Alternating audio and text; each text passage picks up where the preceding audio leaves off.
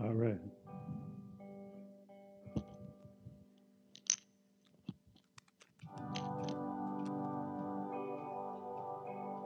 He's alive, alive, alive forevermore. My Jesus is alive, alive forevermore. He's alive, alive, alive forevermore. My Jesus is alive. He's alive, alive, alive forevermore. My Jesus is alive, alive forevermore. He's alive, alive, alive forevermore. My Jesus is alive. He's alive, alive, alive forevermore. My Jesus is alive, alive forevermore. He's alive, alive, alive forevermore. My Jesus is alive. My Jesus is alive. My Jesus is alive.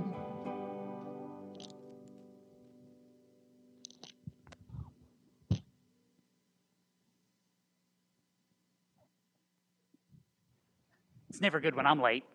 We should have went one more time. I'm hurrying. All right. Why are the nations in an uproar, and the peoples devising a vain thing? The kings of the earth take their stand, and the rulers take counsel together against the Lord and against his anointed, saying, "Let us tear their fetters apart. Let us cast their cords from us." He who sits in the heavens laughs. The Lord scoffs at them.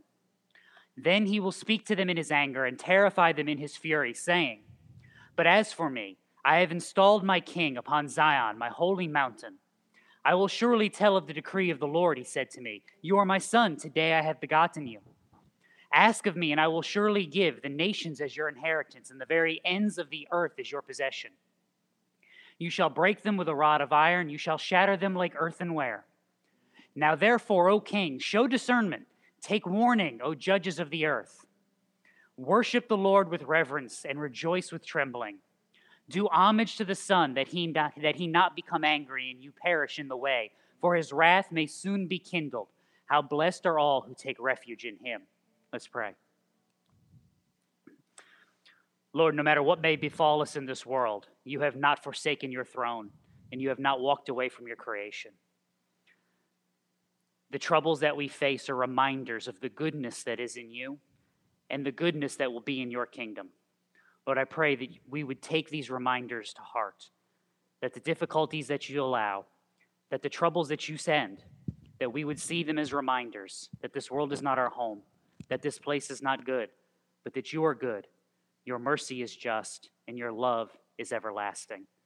Lord, strengthen us, work in our hearts and our minds, that we turn to you in each and every day, that in all that we do, we seek to honor and praise you for your work and your great and mighty self. It's in Christ's name we pray. Amen. Amen. Blessed be the Lord God Almighty, who was and is to come. Blessed be the Lord God Almighty, who reigns forevermore. Blessed be the Lord God Almighty, who was and is to come. Blessed be the Lord God Almighty, who reigns forevermore. Father in heaven, now we love you. We lift your name in all the earth. May your kingdom be established in our praises, as your people declare your mighty works. Blessed be the Lord God Almighty, who was and is to come. Blessed be the Lord God Almighty, who reigns forevermore. Blessed be the Lord God Almighty, who was and is to come. Blessed be the Lord God Almighty, who reigns forevermore. Father in heaven, now we love you. We lift your name in all the earth. May your kingdom be established in our praises, as your people declare your mighty work. Blessed be the Lord God Almighty, who was and is to come.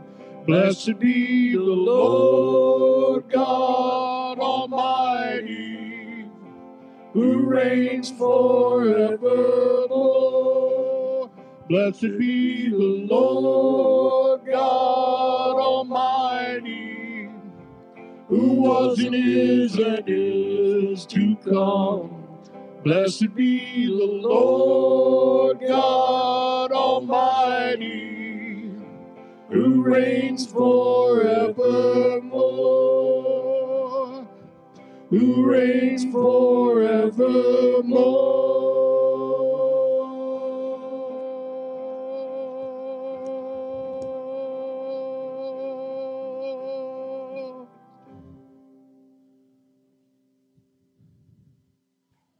Not sneaking in this time. All of that, I went to my office to grab stuff, realized I was going to be late, ran back in here, and then had to go back because I left my Bible in my office. I'm not going to need that later.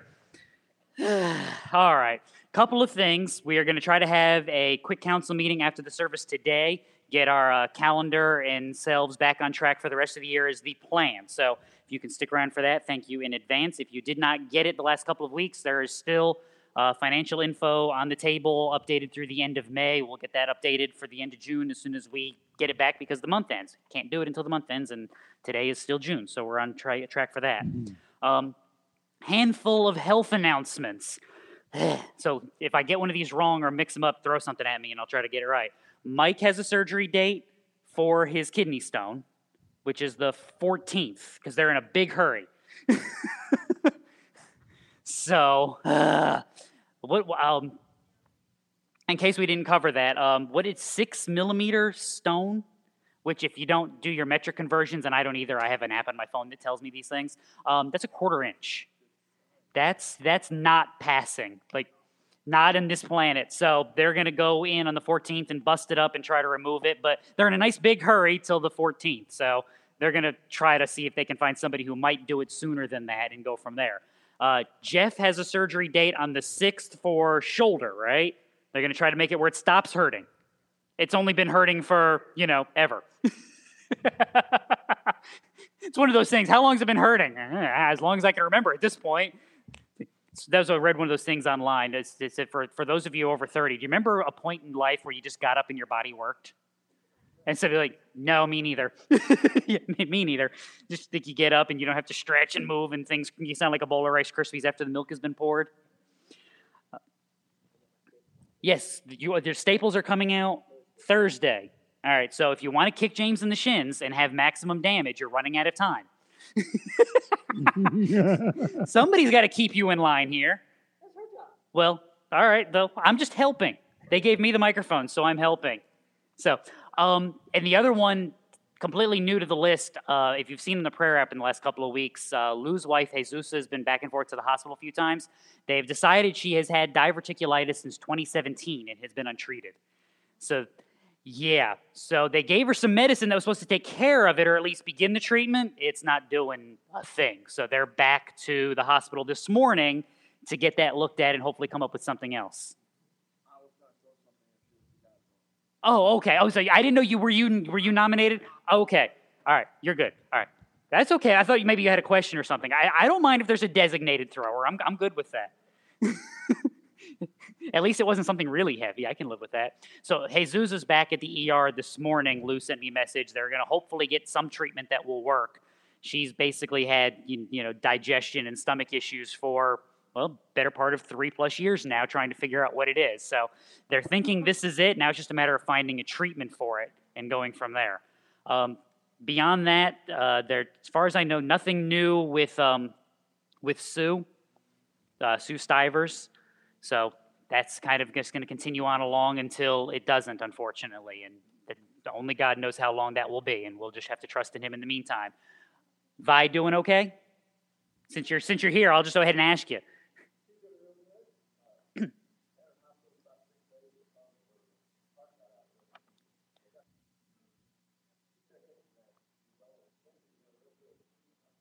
Okay.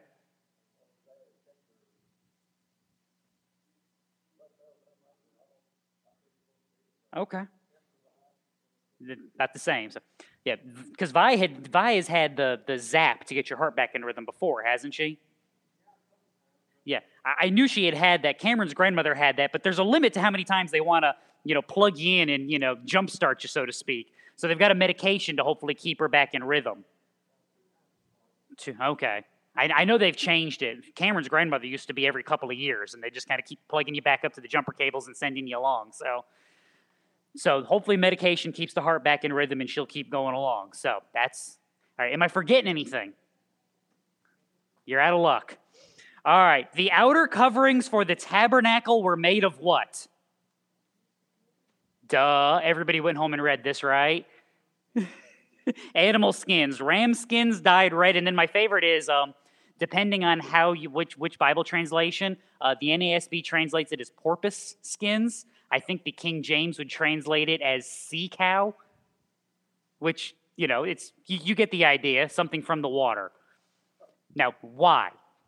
Why is that in there? This is one of those things that when you're Bible reading at home, I know you get to Leviticus and you're like, okay, don't do this, don't do this, don't do this, don't do this, don't do this, don't do this, don't do this, don't do this, don't do this. And you get to Numbers and are like, okay, there's people, and you flip pages and there's people. And when you're at the end of Exodus, you're reading the tabernacle and you're going, okay, they built the courtyard and then they built the tent. And why is this stuff there?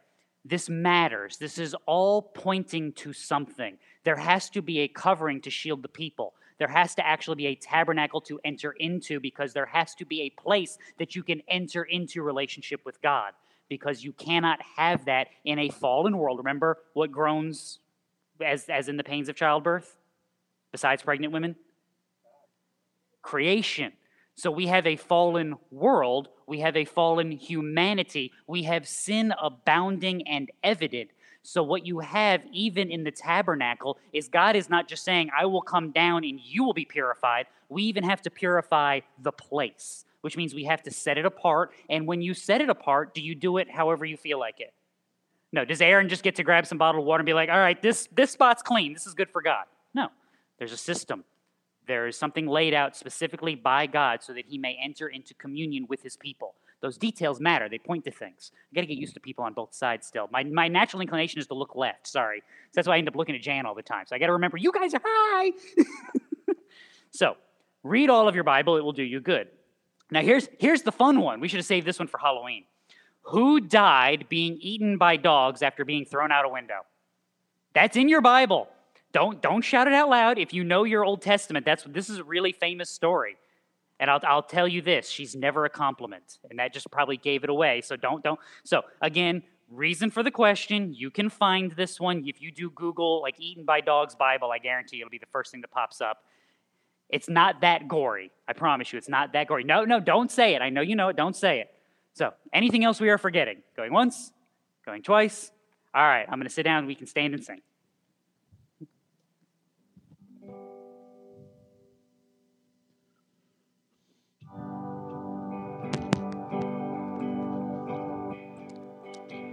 I am weak, but thou art strong.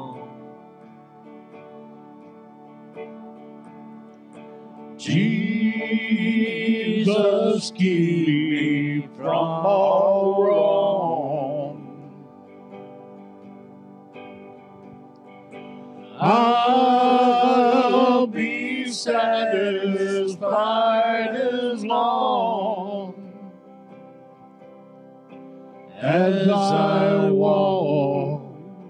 Let me walk close to Thee. Just a closer walk with Thee.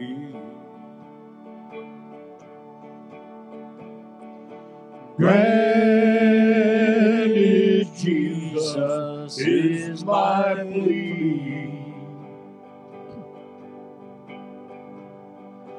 Daily walking close to Thee, let it be, dear Lord, let it be. Through this world of toil and care,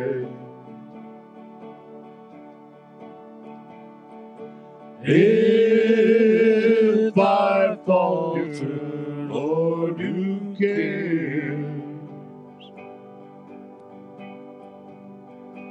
Who with me my burden shares? None but Thee, dear Lord, none but Thee.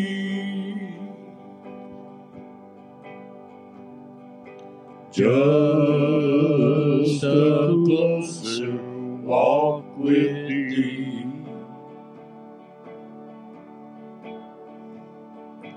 Grant it, Jesus, is my plea.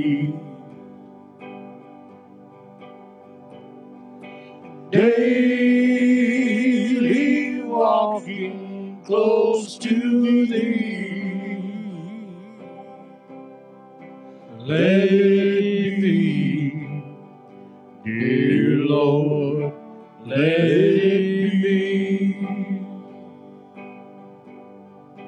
Let it be, dear Lord, let it be.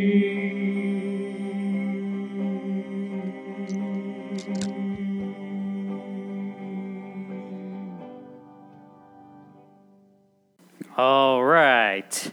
I have been, I don't know if joking, teasing is the right word, that we were starting a new book. Did you look at your bulletins yet? So that means, look, this is required by my brain and personality that every time this says new book, it's time to start a new book. It's required. My brain will not let me start one if we do not do this. Now, if you have not looked at your bulletin, you have no idea what we're doing. We are going into the book of Exodus, unless you are from eastern North Carolina, in which case you are beginning the book of Exodus. I don't know if they're scrambled or fried. You think I'm kidding. I'm not making that up. It is the book of Exodus. So there you go. Unfortunately, no. Exodus is never over easy. Never. No. A couple of things. One, we can do this. We can handle this. This is going to be good for us. I say that as someone who has preached through the book of Genesis in a church. Now, maybe we shouldn't mention the fact that they fired me 2 weeks after we were done. But I learned something from that. Never finish the book. No, I'm kidding. I'm kidding. We will do this. There is a lot of information. Now, warnings on this. There's a couple things we have to kind of cover as baselines, all kidding aside. The first is, we want to make sure that we actually handle the book rightly. And that means there are ditches on both sides. We cover this all the time when we talk about church doctrine and theology, that there's always a ditch on either side.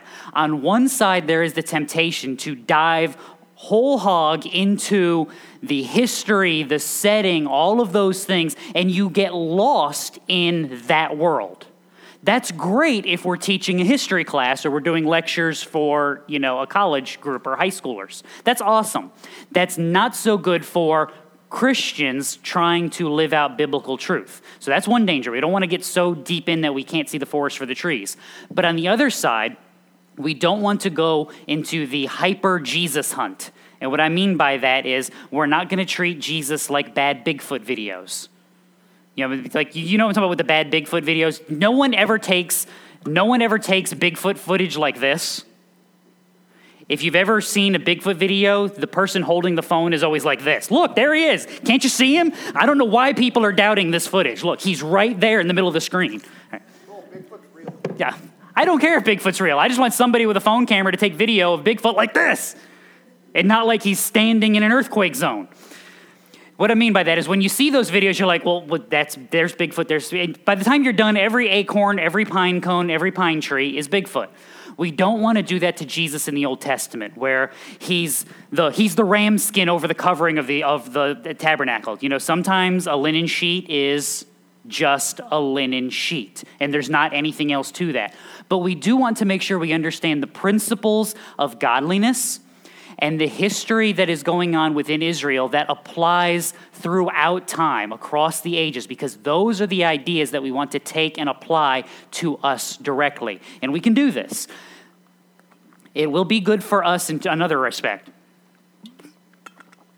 Most of the time, when we read our Bibles, we fall into one of those two ditches, and we make mistakes when we do that. So hopefully, working through this, we'll begin to see the forest and the trees rightly, and it will be good not just on a Sunday morning, but it'll be an encouragement that as you're reading your Bible, that you can actually make sense of some of this stuff as we work through it. So there we go. I was about to ask, can we throw the slide up there? Last thing is, some weeks we're going to cover a bunch, some weeks we're not. We're going to take it in chunks simply because we want to try to cover an entire, I hate the word story because it has so many loaded implications in our world, but we're going to try to take each story as a unit. So some weeks, just a couple verses, some weeks, whole chapter, simply because there's just nowhere to break it. Now, where are we in this chapter? Exodus chapter 1. We are in the early 16th century BC.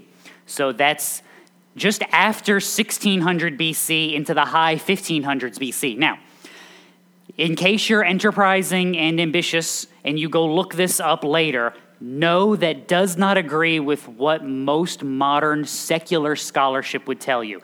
They would tell you that the work of Exodus occurs in the 13th century, which would be the 1200s. They're wrong. Sorry. I don't agree with them. They have too many issues that we're hopefully going to address as we work through this book. To try to address all of them right now, did you bring lunch?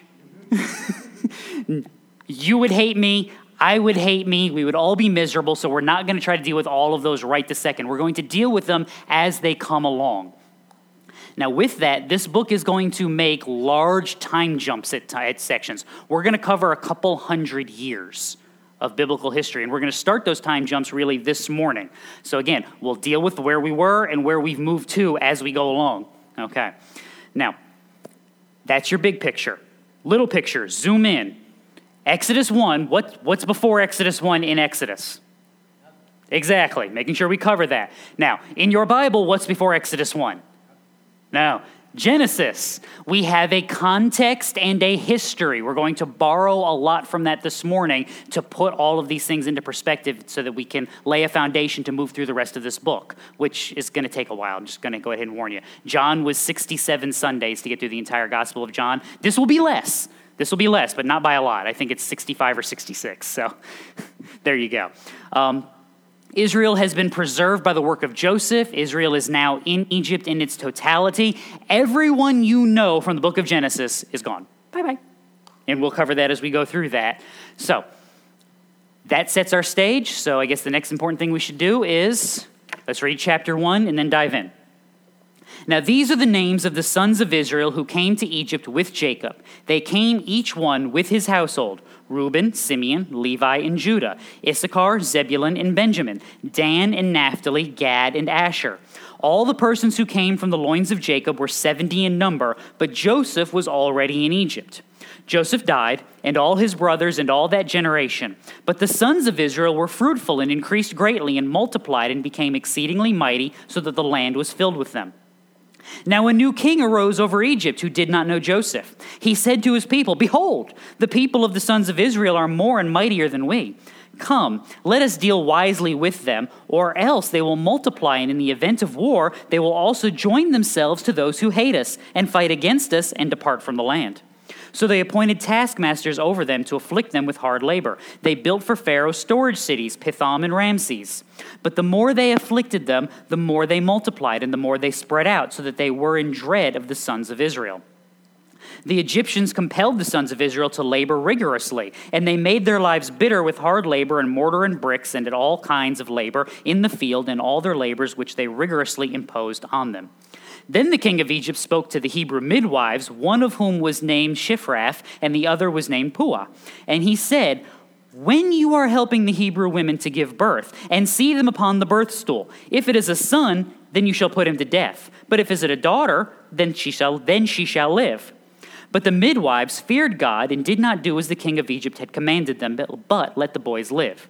So the king of Egypt called for the midwives and said to them, "Why have you done this thing and let the boys live?" The midwives said to Pharaoh, "Because the Hebrew women are not as the Egyptian women, for they are vigorous and give birth before the midwife can get to them." So God was good to the midwives, and the people multiplied and became very mighty. Because the midwives feared God, he established households for them. Then Pharaoh commanded all his people, saying, "Every son who is born you are to..." If I could read, we'd be all set. Pharaoh commanded all his people, saying, "Every son who is born you are to cast into the Nile, and every daughter you are to keep alive." There you go. Now, let's cover this in chunks because, again, we're setting stage. So these are the names of the sons of Israel who came to Egypt with Jacob. This is important info. Verses 1 through 5 are almost verbatim taken out of Genesis 46. You can read 46, 8 through 27. There's an extension of that which adds some of the descendants, because if you're noticing, as you scroll through 1 through 5, you'll notice there's only the sons listed, but they're credited as being 70. We didn't list all 70 names here. Genesis 46 gives you all 70 names, or at least the majority of them. Now, this is helpful because we have to remember we're dealing with history. This is one of the ditches we want to avoid. These are real people in real places, living real lives, doing real things with other real people.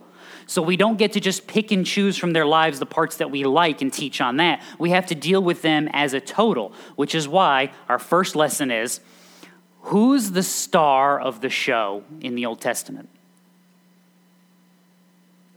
God is. We have people that we elevate and we like to elevate. They are never the star of the show. They are always what we call secondary actors. God is the primary. He is the one who is causing the good things, preventing the bad things, and bringing about the right ends of his kingdom. The people are involved, but they are secondary. Abraham is not our hero. God is. Moses is not to be our hero.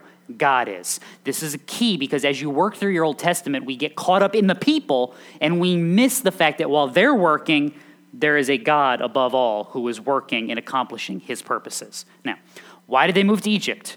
In case you don't know, we'll read it again. Genesis 45. Joseph said to his brothers, "Please come closer to me." And they came closer. And he said, "I am your brother Joseph, whom you sold into Egypt.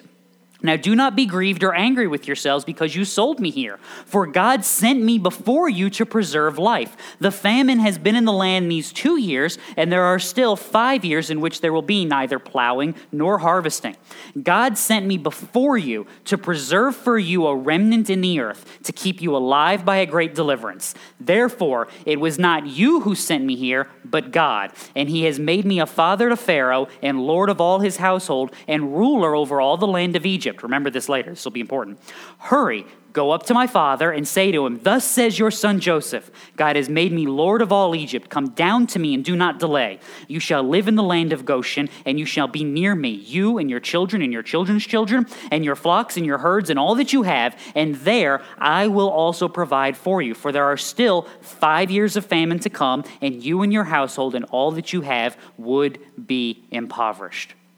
So they have moved from the land of promise given to Abraham and his descendants. They have been taken by God through his work to Egypt, where they will be cared for, where they will prosper, and where they have now been You've been relocated, basically. So verse 6, Joseph died and all his brothers and all that generation.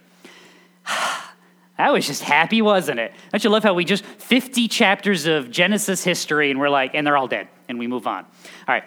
This is good, though, because we've got to remember that we're dealing with our story here in Exodus, but what else are we dealing with?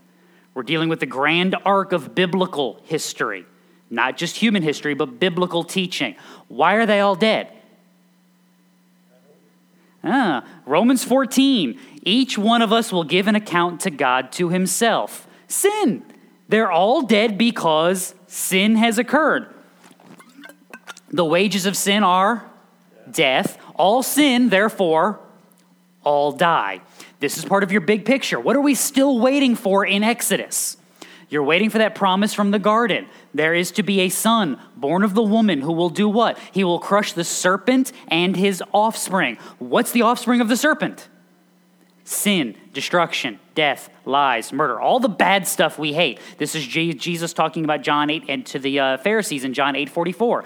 They lie, they cheat, they steal. Why? Because what does Satan do from the very beginning? He lies, he cheats, and he steals. He's the father of lies. He's the father of sin in that regard. So because all have engaged in this, all will die. All have fallen. We're still waiting on the Redeemer. This is important as you get to history in Exodus, because what's the assumption of the people when Moses is going to arise? There he is. No, he's not. We're going to cover that more in just a second. Verse 7, the sons of Israel were fruitful and increased greatly and multiplied and became exceedingly mighty so that the land was filled with them. All right, put your Genesis caps on. Does that sound like anything you might have read in Genesis before? Anything at all. So they were fruitful and increased greatly. So let's take out that increased greatly, and what would they say? What would that say? They were fruitful and multiplied. Where have you heard this language before? Genesis 1, maybe? God created man in his own image. In the image of God, he created him. Male and female, he created them. God blessed them, and God said to them, be fruitful and multiply and fill the earth. Subdue it, rule over it, of the fish of the sea, of the birds of the sky, and over every living thing that moves on the earth. When God destroys everything by flood, he starts again with Noah. What's the commission?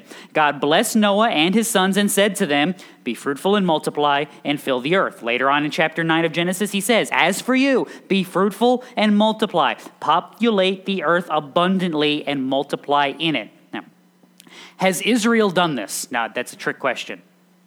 Has Israel done this? No. Who has done this for Israel? God has. Why? This again connects you back in biblical history. What's in Israel?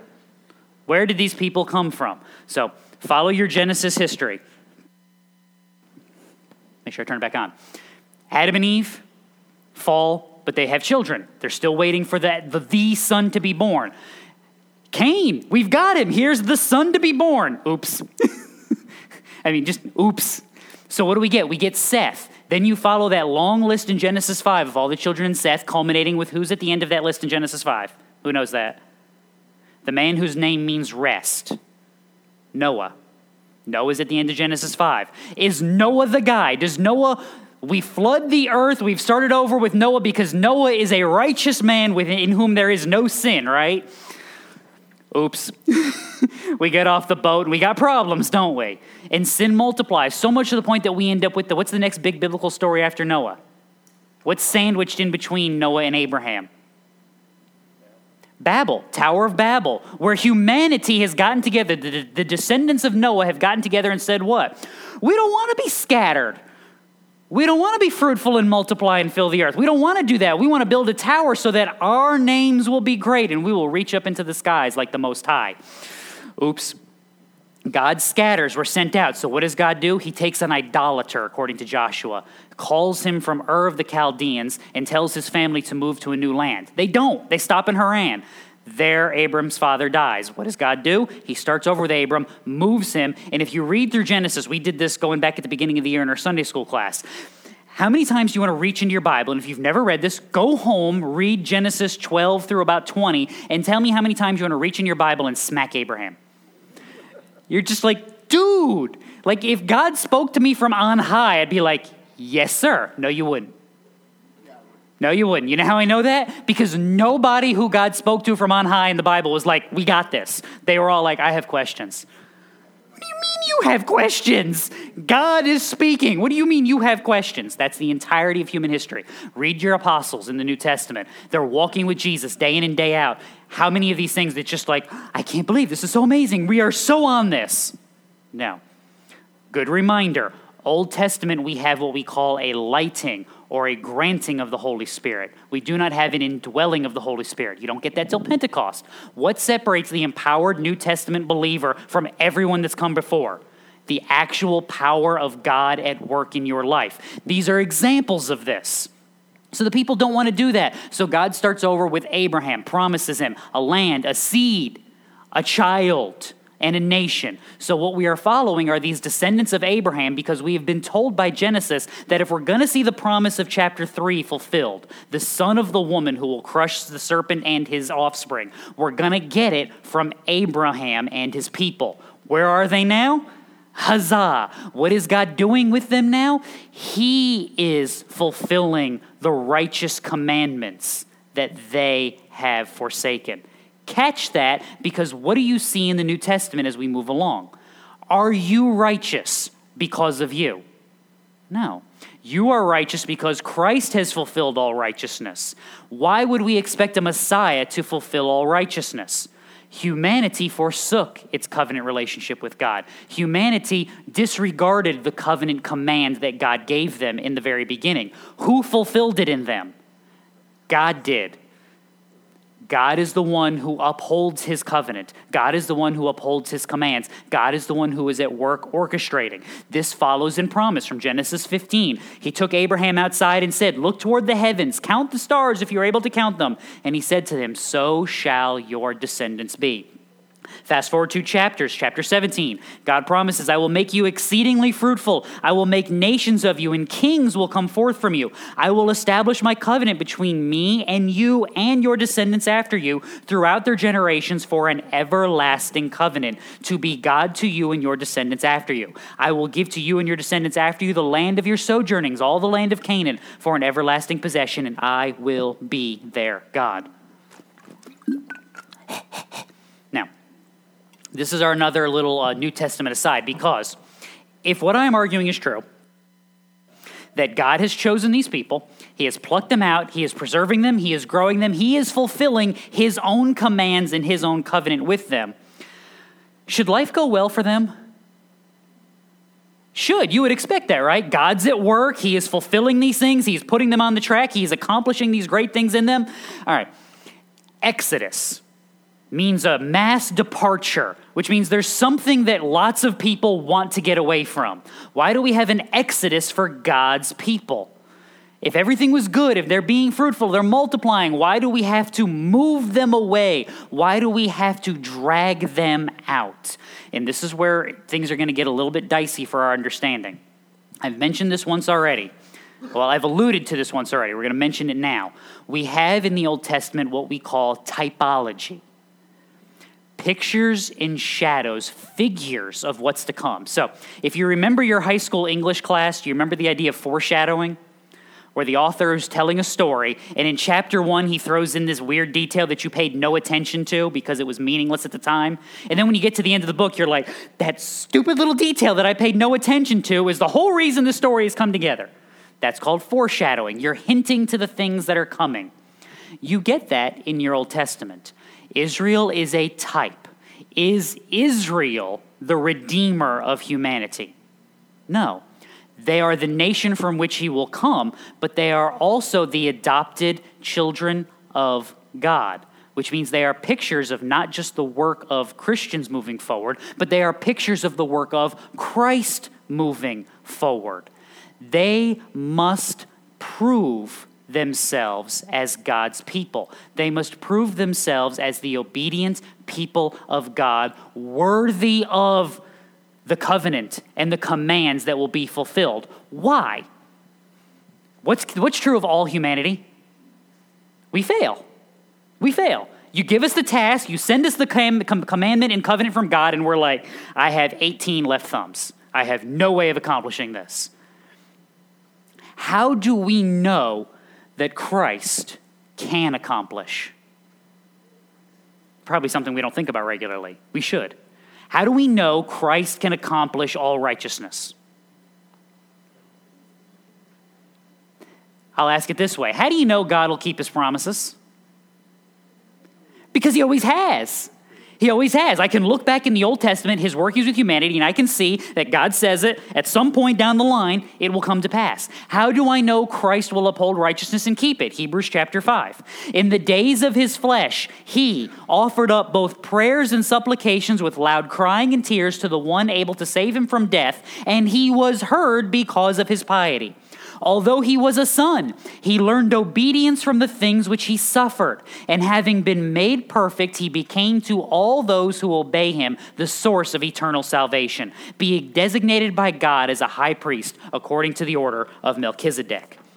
Now, don't get hung up on the English there. Was Christ perfect from day one? Yes. How do I know that? Because he proved it through his life. How do I know there wasn't something that somebody missed? What are the wages of sin? Death. What did Christ do on Sunday morning? No, he died on Friday. On Sunday, he got up, which means, is he dead? No. Death has no claim. This is 1 Corinthians 15. Death has no hold. There is no reason by which death for Christ was the final judgment, because he was not worthy of death. The death that he died for sins not his own, but for someone else. Hey, that's where we come in. That's our good news. He dies for our sins, not his. The proof of that is that he got up. He came out.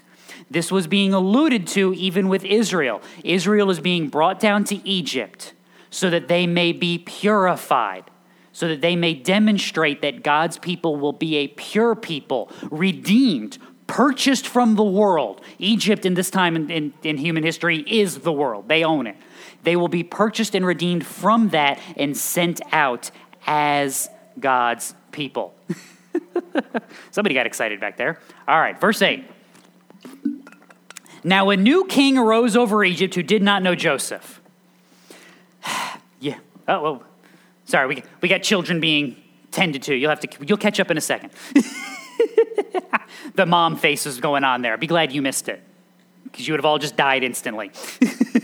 A new king arose over Egypt who did not know Joseph. Now, if you were following along with what we read out of Genesis earlier, you got to be wondering, how in tarnation does this happen? How does this happen? Joseph was in charge of everything. Pharaoh was technically ahead of him on the scale, but what did Pharaoh default everything to? Joseph. How do we move forward a couple hundred years and now nobody knows who Joseph is? Huh? Let's understand our words rightly. And let's remember that we get a little foreshadowing in the book of Genesis, chapter 41. Pharaoh said to Joseph, I've had a dream. No one can interpret it. I have heard it is said about you that when you hear a dream, you can interpret it. Joseph then answered Pharaoh and said, it's not me. God will give Pharaoh a favorable answer. This is important now. To say the Pharaoh does not know Joseph means what ultimately? He doesn't know God. See, that's something we got to remember as we walk through the book of Exodus. Now, how again does this happen? Fast forward to Genesis 43 when the brothers come down and they have a meal with Joseph. Did you notice the little throwaway in the story? Verse 32 of chapter 43. They served Joseph by himself and the brothers by themselves and the Egyptians who ate with him by themselves, because the Egyptians could not eat bread with the Hebrews, for that is loathsome to the Egyptians. Even though Joseph is second in command, even though he's running this place, when it's time to sit down and eat, where are the Egyptians? They're someplace else. They're someplace else. All right, this is going to get me in trouble. Okay, I'm getting in trouble. You ready? With everything going on in our world, do you want to know what real racism looks like? There it is. We won't eat with you. Why? Because you were born over there. That's what actual hatred and animus looks like. Not most of this made-up junk. I said most now. Not most of the made-up junk we've got to worry about in our world today, but actual hatred to the point that I won't even sit down and eat food with you at the same table. Now, if I'm willing to separate you from me at that level, and you're in charge, what am I going to do to the people who watch my flocks, who work my fields? Am I hanging out with them? Am I talking to them? No. Now fast forward a generation. Are we talking? Are we looking at each other? Now fast forward 2 generations. Now 3. Now 4. See what happens here?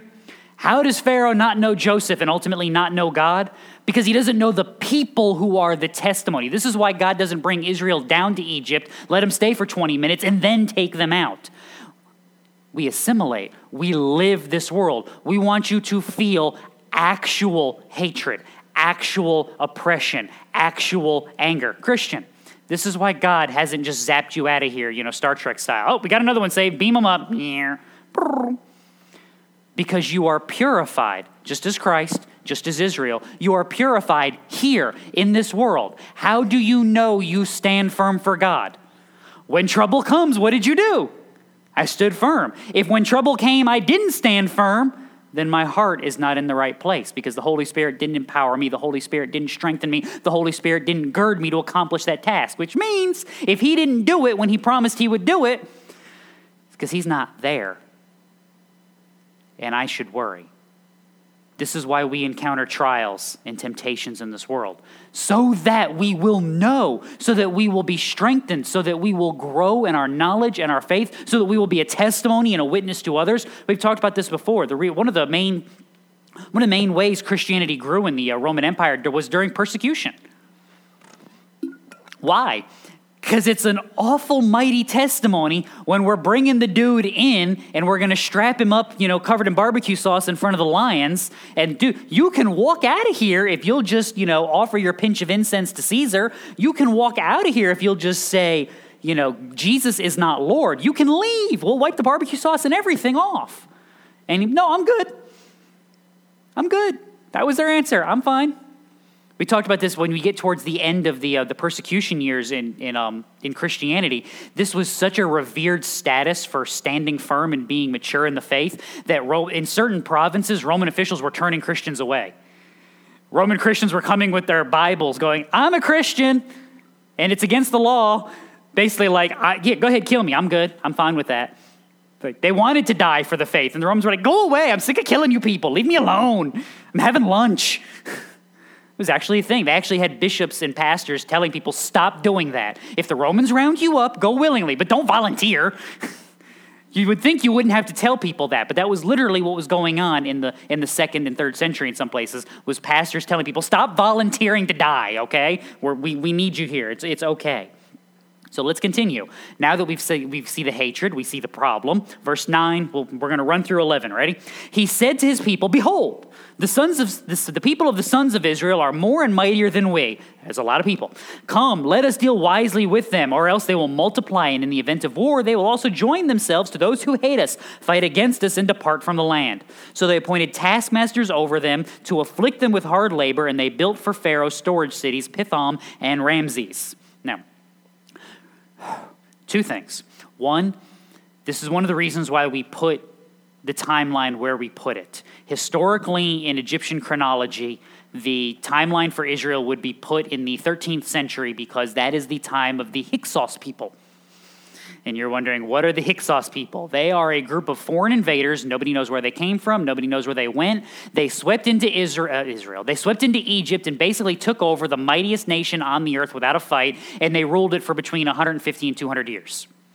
People like to put that as the ruling people of the Exodus because that would explain the lack of knowledge of Pharaoh and Joseph. That would also explain the animosity between what was before that peaceful people.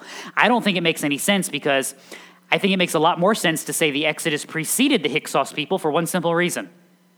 How would a group of people coming off the desert who nobody's ever heard of where they came from and nobody knows where they went after the Egyptians got enough population up, how would they come in and conquer Egypt without a fight? What would have to be true in Egypt to conquer it without a fight? What would you have to not have in Egypt? You'd have to not have an army. Where did the Egyptian army go? Exodus explains where the Egyptian army went, doesn't it? When they follow the Israelites across the Red Sea, where's the army go? They go in, what does God do? No more army in Egypt. Hyksos people come in, and it takes about a century or so to demographically recover from the loss of the firstborn and the loss of your entire army. That would take years to repopulate and overcome a foreign invasion. Makes too much sense. That's why we put it where we put it. No. Now, that's one thing. Second, is this about Israel? Are we really concerned with keeping Israel down, making sure they don't go anywhere because we just got it so good? I mean, if you hate these people so much, what should you want to do? Get rid of them. Like, go away. We don't even want to eat with you, much less look at you. Just leave. The darkness never fights against the darkness. The darkness always fights against the light. Always. These are God's people. Set aside. There is a war within a war going on in the book of Exodus. And Exodus doesn't hide this. John chapter 3. This is the judgment. The light has come into the world, and men loved the darkness rather than the light, for their deeds were evil. For everyone who does evil hates the light and does not come to the light for fear that his deeds will be exposed. Do you ever wonder why every group in Colorado keeps suing the same baker? Like, Jack Phillips has been in court 4 times in the last 5-6 years because he refuses to make certain cakes. Apparently, there's no one else in the state of Colorado that can make cakes but Jack Phillips. There's no one else because they keep going to the same dude. Why? Because they want to get Jack. They want to get him. Why? Because he represents the light. Represents the light. If this were about rights and letting people do what they wanted, where are the lines of people in Dearborn, Michigan to make bakeries make cakes? Do they exist? Do you know what the demographics of Dearborn, Michigan are? There's a fun little... Jonathan knows. I'm going to go there here in a couple weeks. Yeah, Jonathan will be stuck there working. The affectionate slang term for Dearborn in Michigan is Dearbornistan because it's a majority Muslim city. How come gay rights activists aren't asking Muslim bakers to bake cakes? Why does the ACLU sue churches and not mosques? Why, when governor's orders telling us to shut down come out, are they telling us that churches and houses of worship should be shut down? They never say mosques and houses of worship. So why houses of worship? Why is that? Darkness fights against darkness. I'm sorry, light. You're right. Thank you. See, you said light and I said darkness. It's like rabbit season, duck season, rabbit season. Wake up here. It never fights against itself. It wants to fight against the enemy. You get a picture of that here. Why do we want to crush the Israelites? Because God has set them apart. God has promised. God has worked. Why are we going to ignore them in war? Because we're not warring against the people. We're warring ultimately against God. We're fighting against God, and it just so happens to be this is who's on the line. So... But the more they afflicted them, the more they multiplied, and the more they spread out so that they were in dread of the sons of Israel. The Egyptians compelled the sons of Israel to labor rigorously, and they made their lives bitter with hard labor, in mortar and bricks, and at all kinds of labor in the field, all their labors which they rigorously imposed on them. And yet Israel is doing what? Growing. Because who is blessing? God is. Now again, what's the problem here? Why does Pharaoh and the rest of Egypt not understand this? Well, to use another southern phrase, bless his heart, he don't know no better. That's never a compliment. Basically, that's the nice, polite southern way of calling you an idiot. Yeah. Bless your heart, you don't know no better. Why doesn't he know any better? Because he doesn't know Joseph, and because he doesn't know Joseph, he doesn't know the things that Joseph knows. Things like Genesis 45:7. God sent me before you to preserve for you a remnant in the earth, to keep you alive by a great deliverance. Genesis chapter 50, one of my favorite Bible verses, by the way, 20 and 21. As for you, you meant evil against me, but God meant it for good, in order to bring about this present result, to preserve many people alive. Therefore, do not be afraid. I will provide for you and your little ones. So he comforted them and spoke kindly to them. Because he does not know Joseph, he does not know God. Therefore, he does not know kindness. He does not know mercy. He does not know love. He does not know grace. He does not know forgiveness. Again, look at the world around you. Why are we all seeking peace and justice and security and all of these things? And yet the more we demand them, the more we get less of it. Because apart from Christ, apart from the work of God, the indwelling of the Holy Spirit, there is no mechanism in eternity that will bring justice, righteousness, peace, security, love, mercy, grace, forgiveness. They can't be brought. They're fruits of the Spirit, which means in order to grow them, you have to seed them with God, not with man. Pharaoh doesn't know this. Egypt doesn't know this. Therefore, we are continuing on our plan to destroy Israel, and it's not working. Verse 15. Then the king of Egypt spoke to the Hebrew midwives, one of whom was named Shiphrah and the other was named Puah.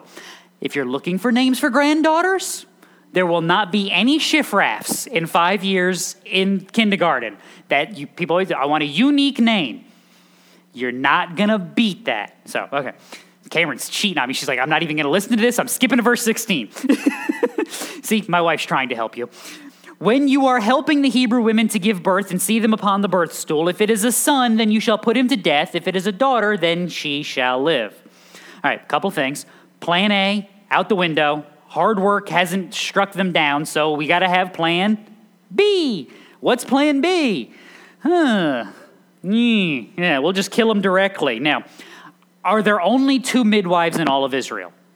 I mean, by the time of Exodus, there's likely a couple million people. Are there only two midwives running around birthing all the babies? Probably not. You've probably got supervisors here, chain of command going on. Pharaoh's not bringing in, some lady who just got finished birthing a child.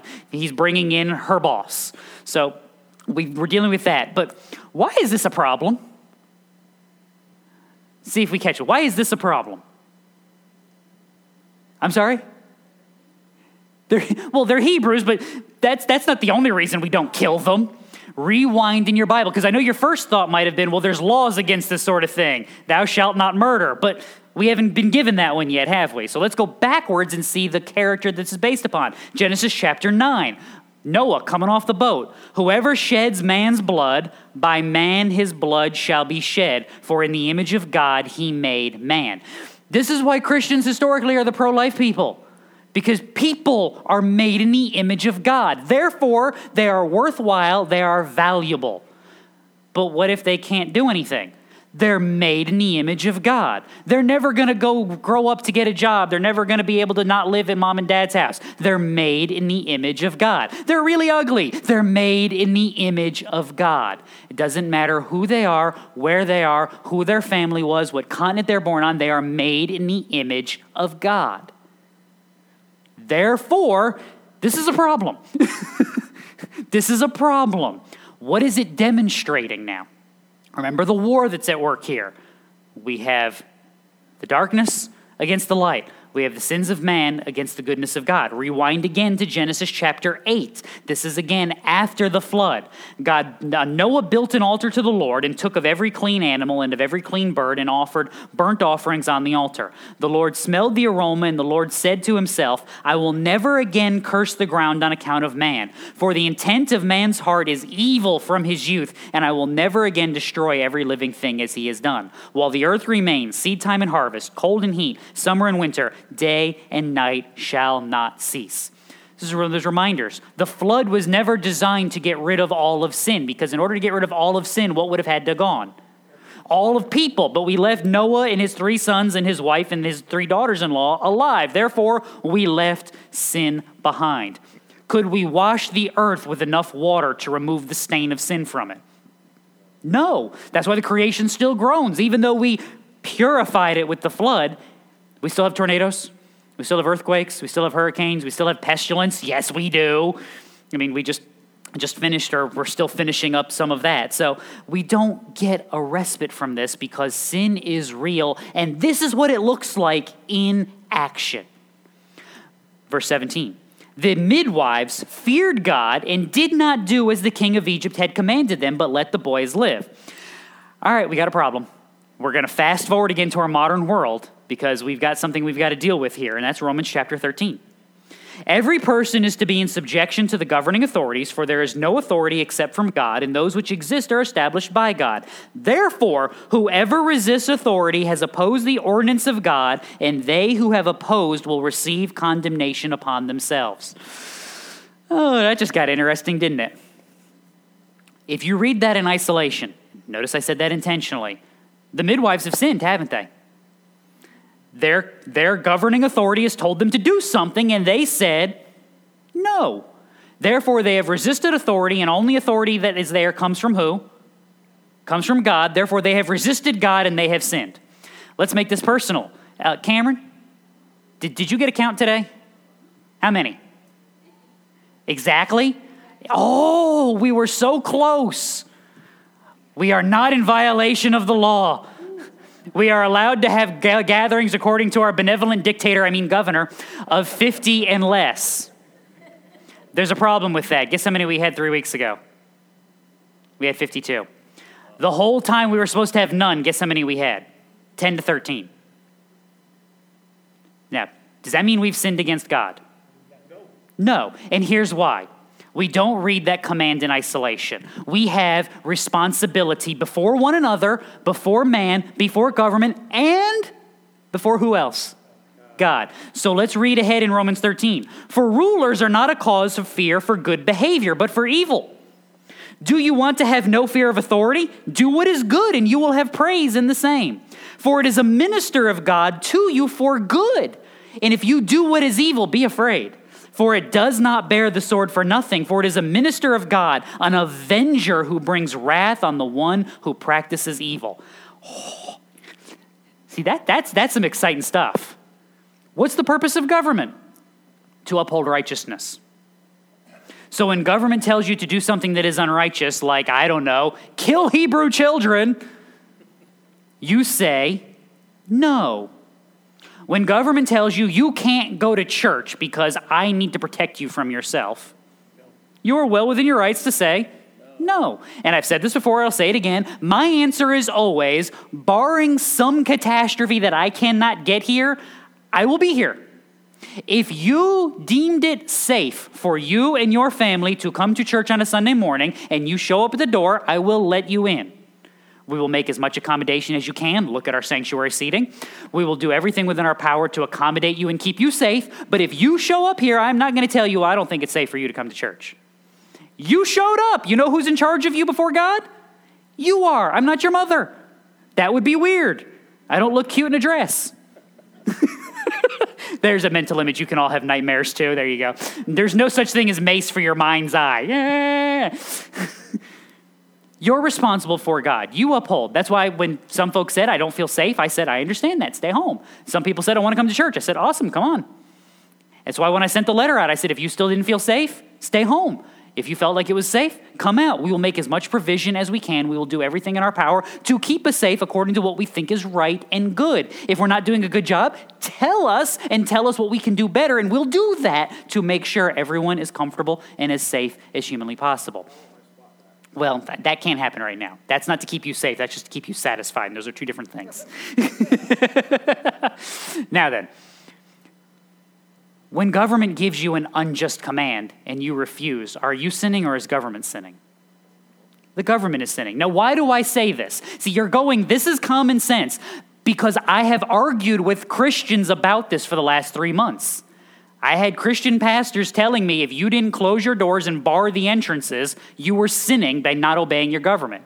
And I told them where they could walk. Politely and gently, but I told them no.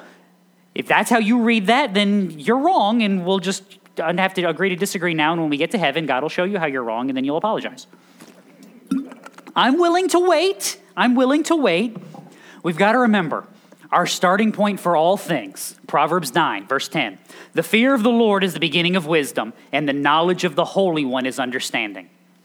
Remember, when dealing with an unbelieving world, there is a war afoot.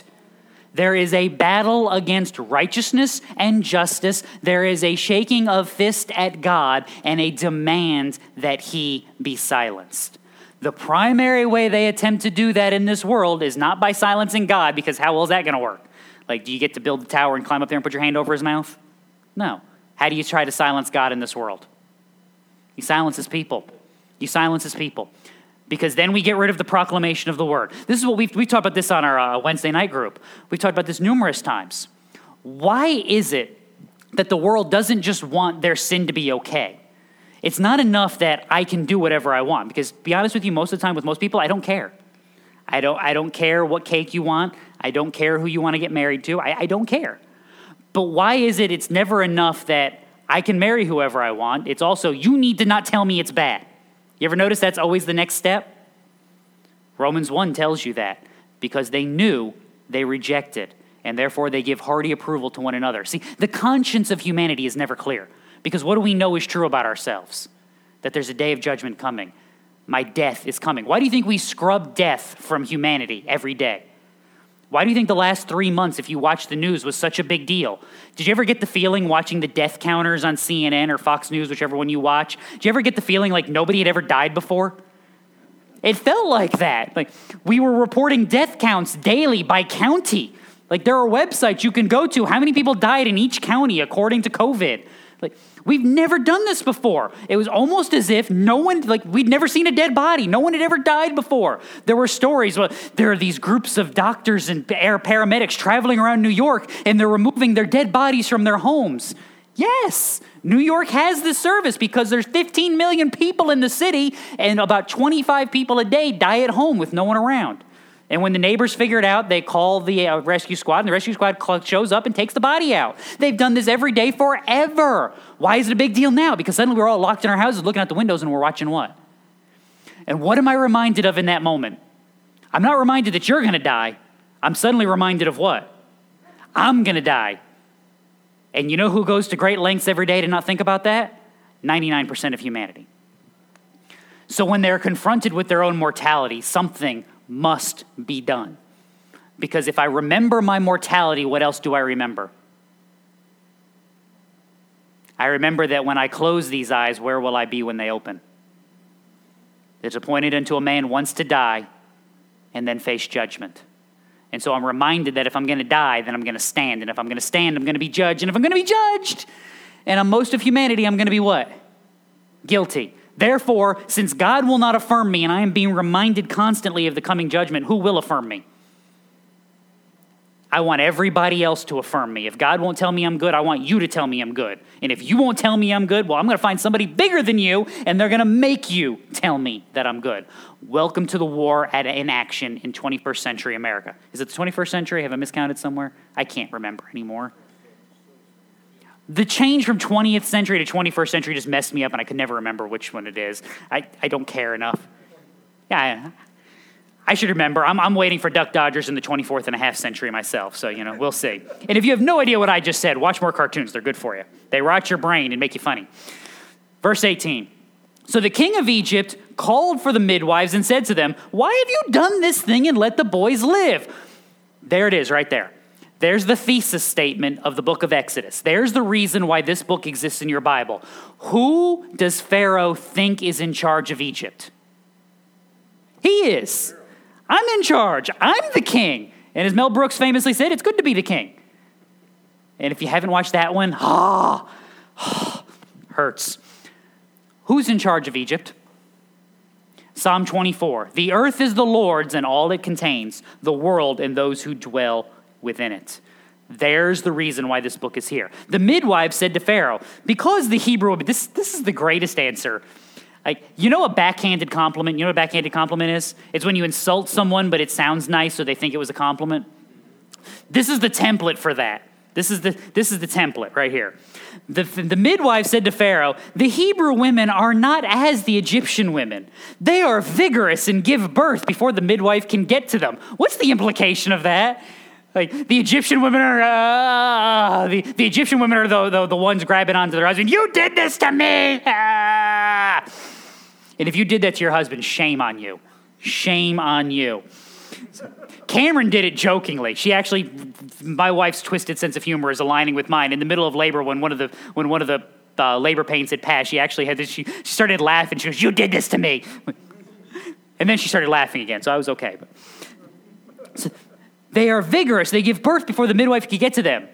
So God was good to the midwives, and the people multiplied and became very mighty because the midwives feared God, and he established households for them. All right. The midwives obeyed God, so God blesses them. That makes sense. But I have a question. Did the midwives lie to Pharaoh? See, this is an important lesson for your Bible right now. And this is also something that's going to be very important as we work through this book of Exodus. If you made me, like, gun to my head, you must pick one, I'd say, I think they did. But do you know what's not in the Bible? Whether or not they lied. It doesn't say that they did. What it does say is that God blessed them. I have a hard time with the idea of God blessing a lie. Now, Did they just not pass the message along to the underlings? Maybe. Did they tell the underlings, just take your time. Look, you've done the prenatal work. These women know what they're doing. They've been having kids left, right, and center around here. What's the issue? Did they train the husbands? Did they train the sisters? I mean, were there just so many midwives that there's not really a chain? I have no idea. But be careful being dogmatic about something upon which Scripture is not. This is a good example. Did they lie? They might have, but I don't know. The Bible doesn't tell me that. That's going to be important later on as we deal with some things in the book of Exodus. Verse 22.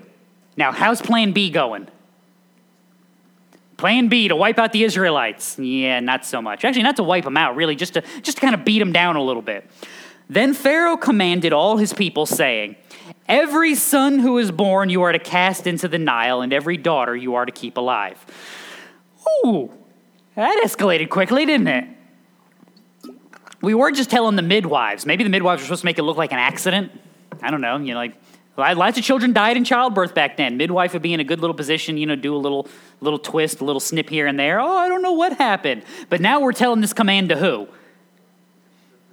Commanded all his people. This isn't like through the midwives. This isn't through the doctor's office. This isn't sent out through social services. This isn't a command to the army. This is everybody. Hey, you see one of those little rats running around? Chuck it in the river.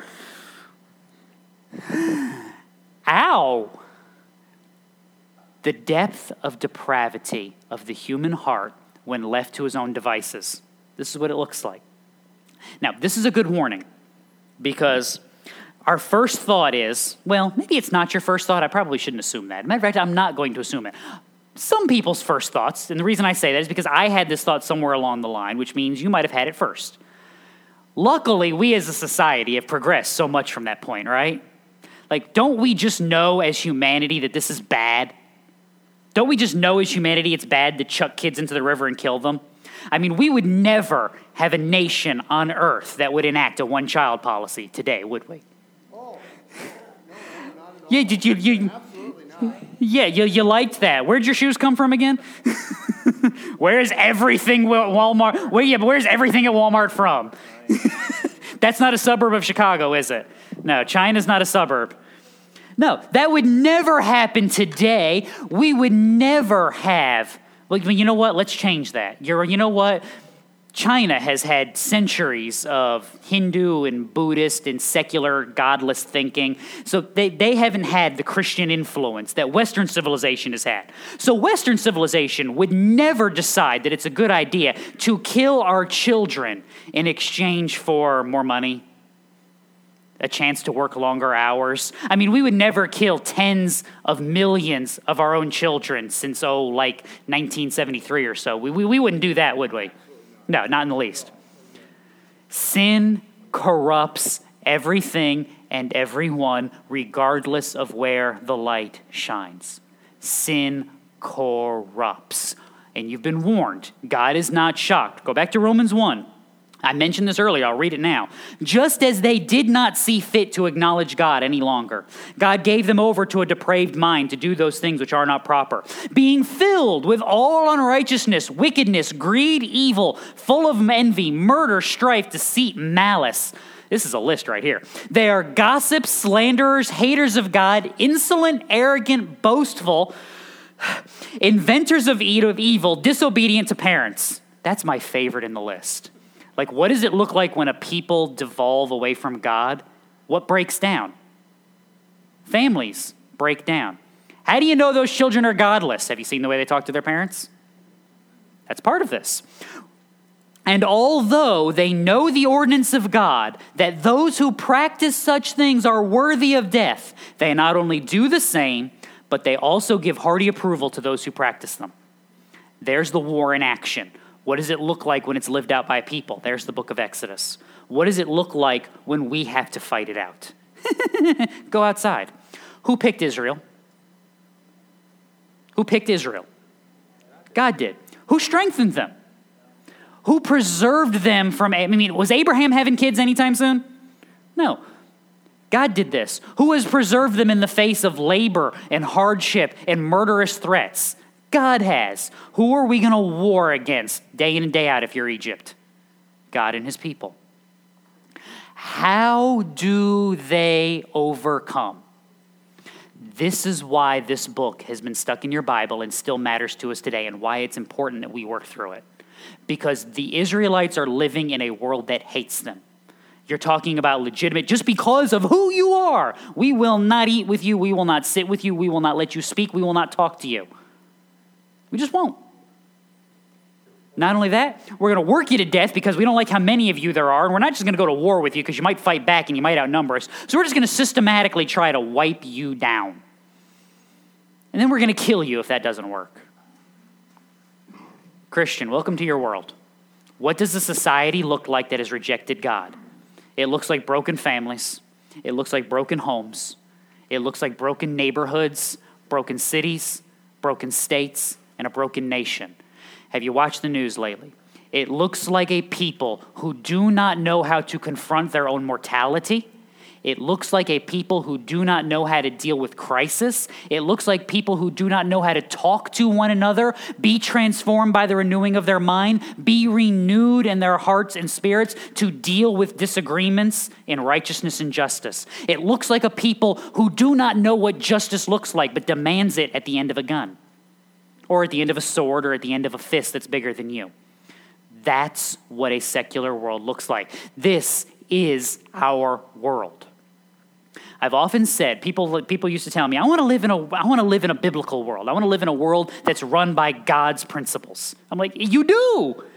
It's Judges 21:25. There was no king in Israel in those days, and everyone did what was right in his own eyes. There's your world. Now, as his people, what are we called to remember? Who runs this place? God. Who secures me? Who will see me to the end? God. What can they take from me? See, that's the trick. When I remember that, then I can move to the second question. What does my righteous living look like in the face of that godlessness? Those are the examples we see for good and bad. I mentioned last week why we need our elders in church. You know what an elder is in church, right? Everyone older than you. Why do we need that in church? Because we need wisdom and examples, both for good and for ill. See, this Cameron, I just had this conversation. I really got to stop doing this and bringing stuff up that happens during my week. Number one trap we fall into as parents is, and I don't just mean us, I mean parents in general, and you've probably said this at some point, well, I did the same thing when I was their age, so I really can't say anything. Wait a minute, was it wrong when you did it? Well, yeah. Is it wrong when they did it? Yeah. Then do something about it.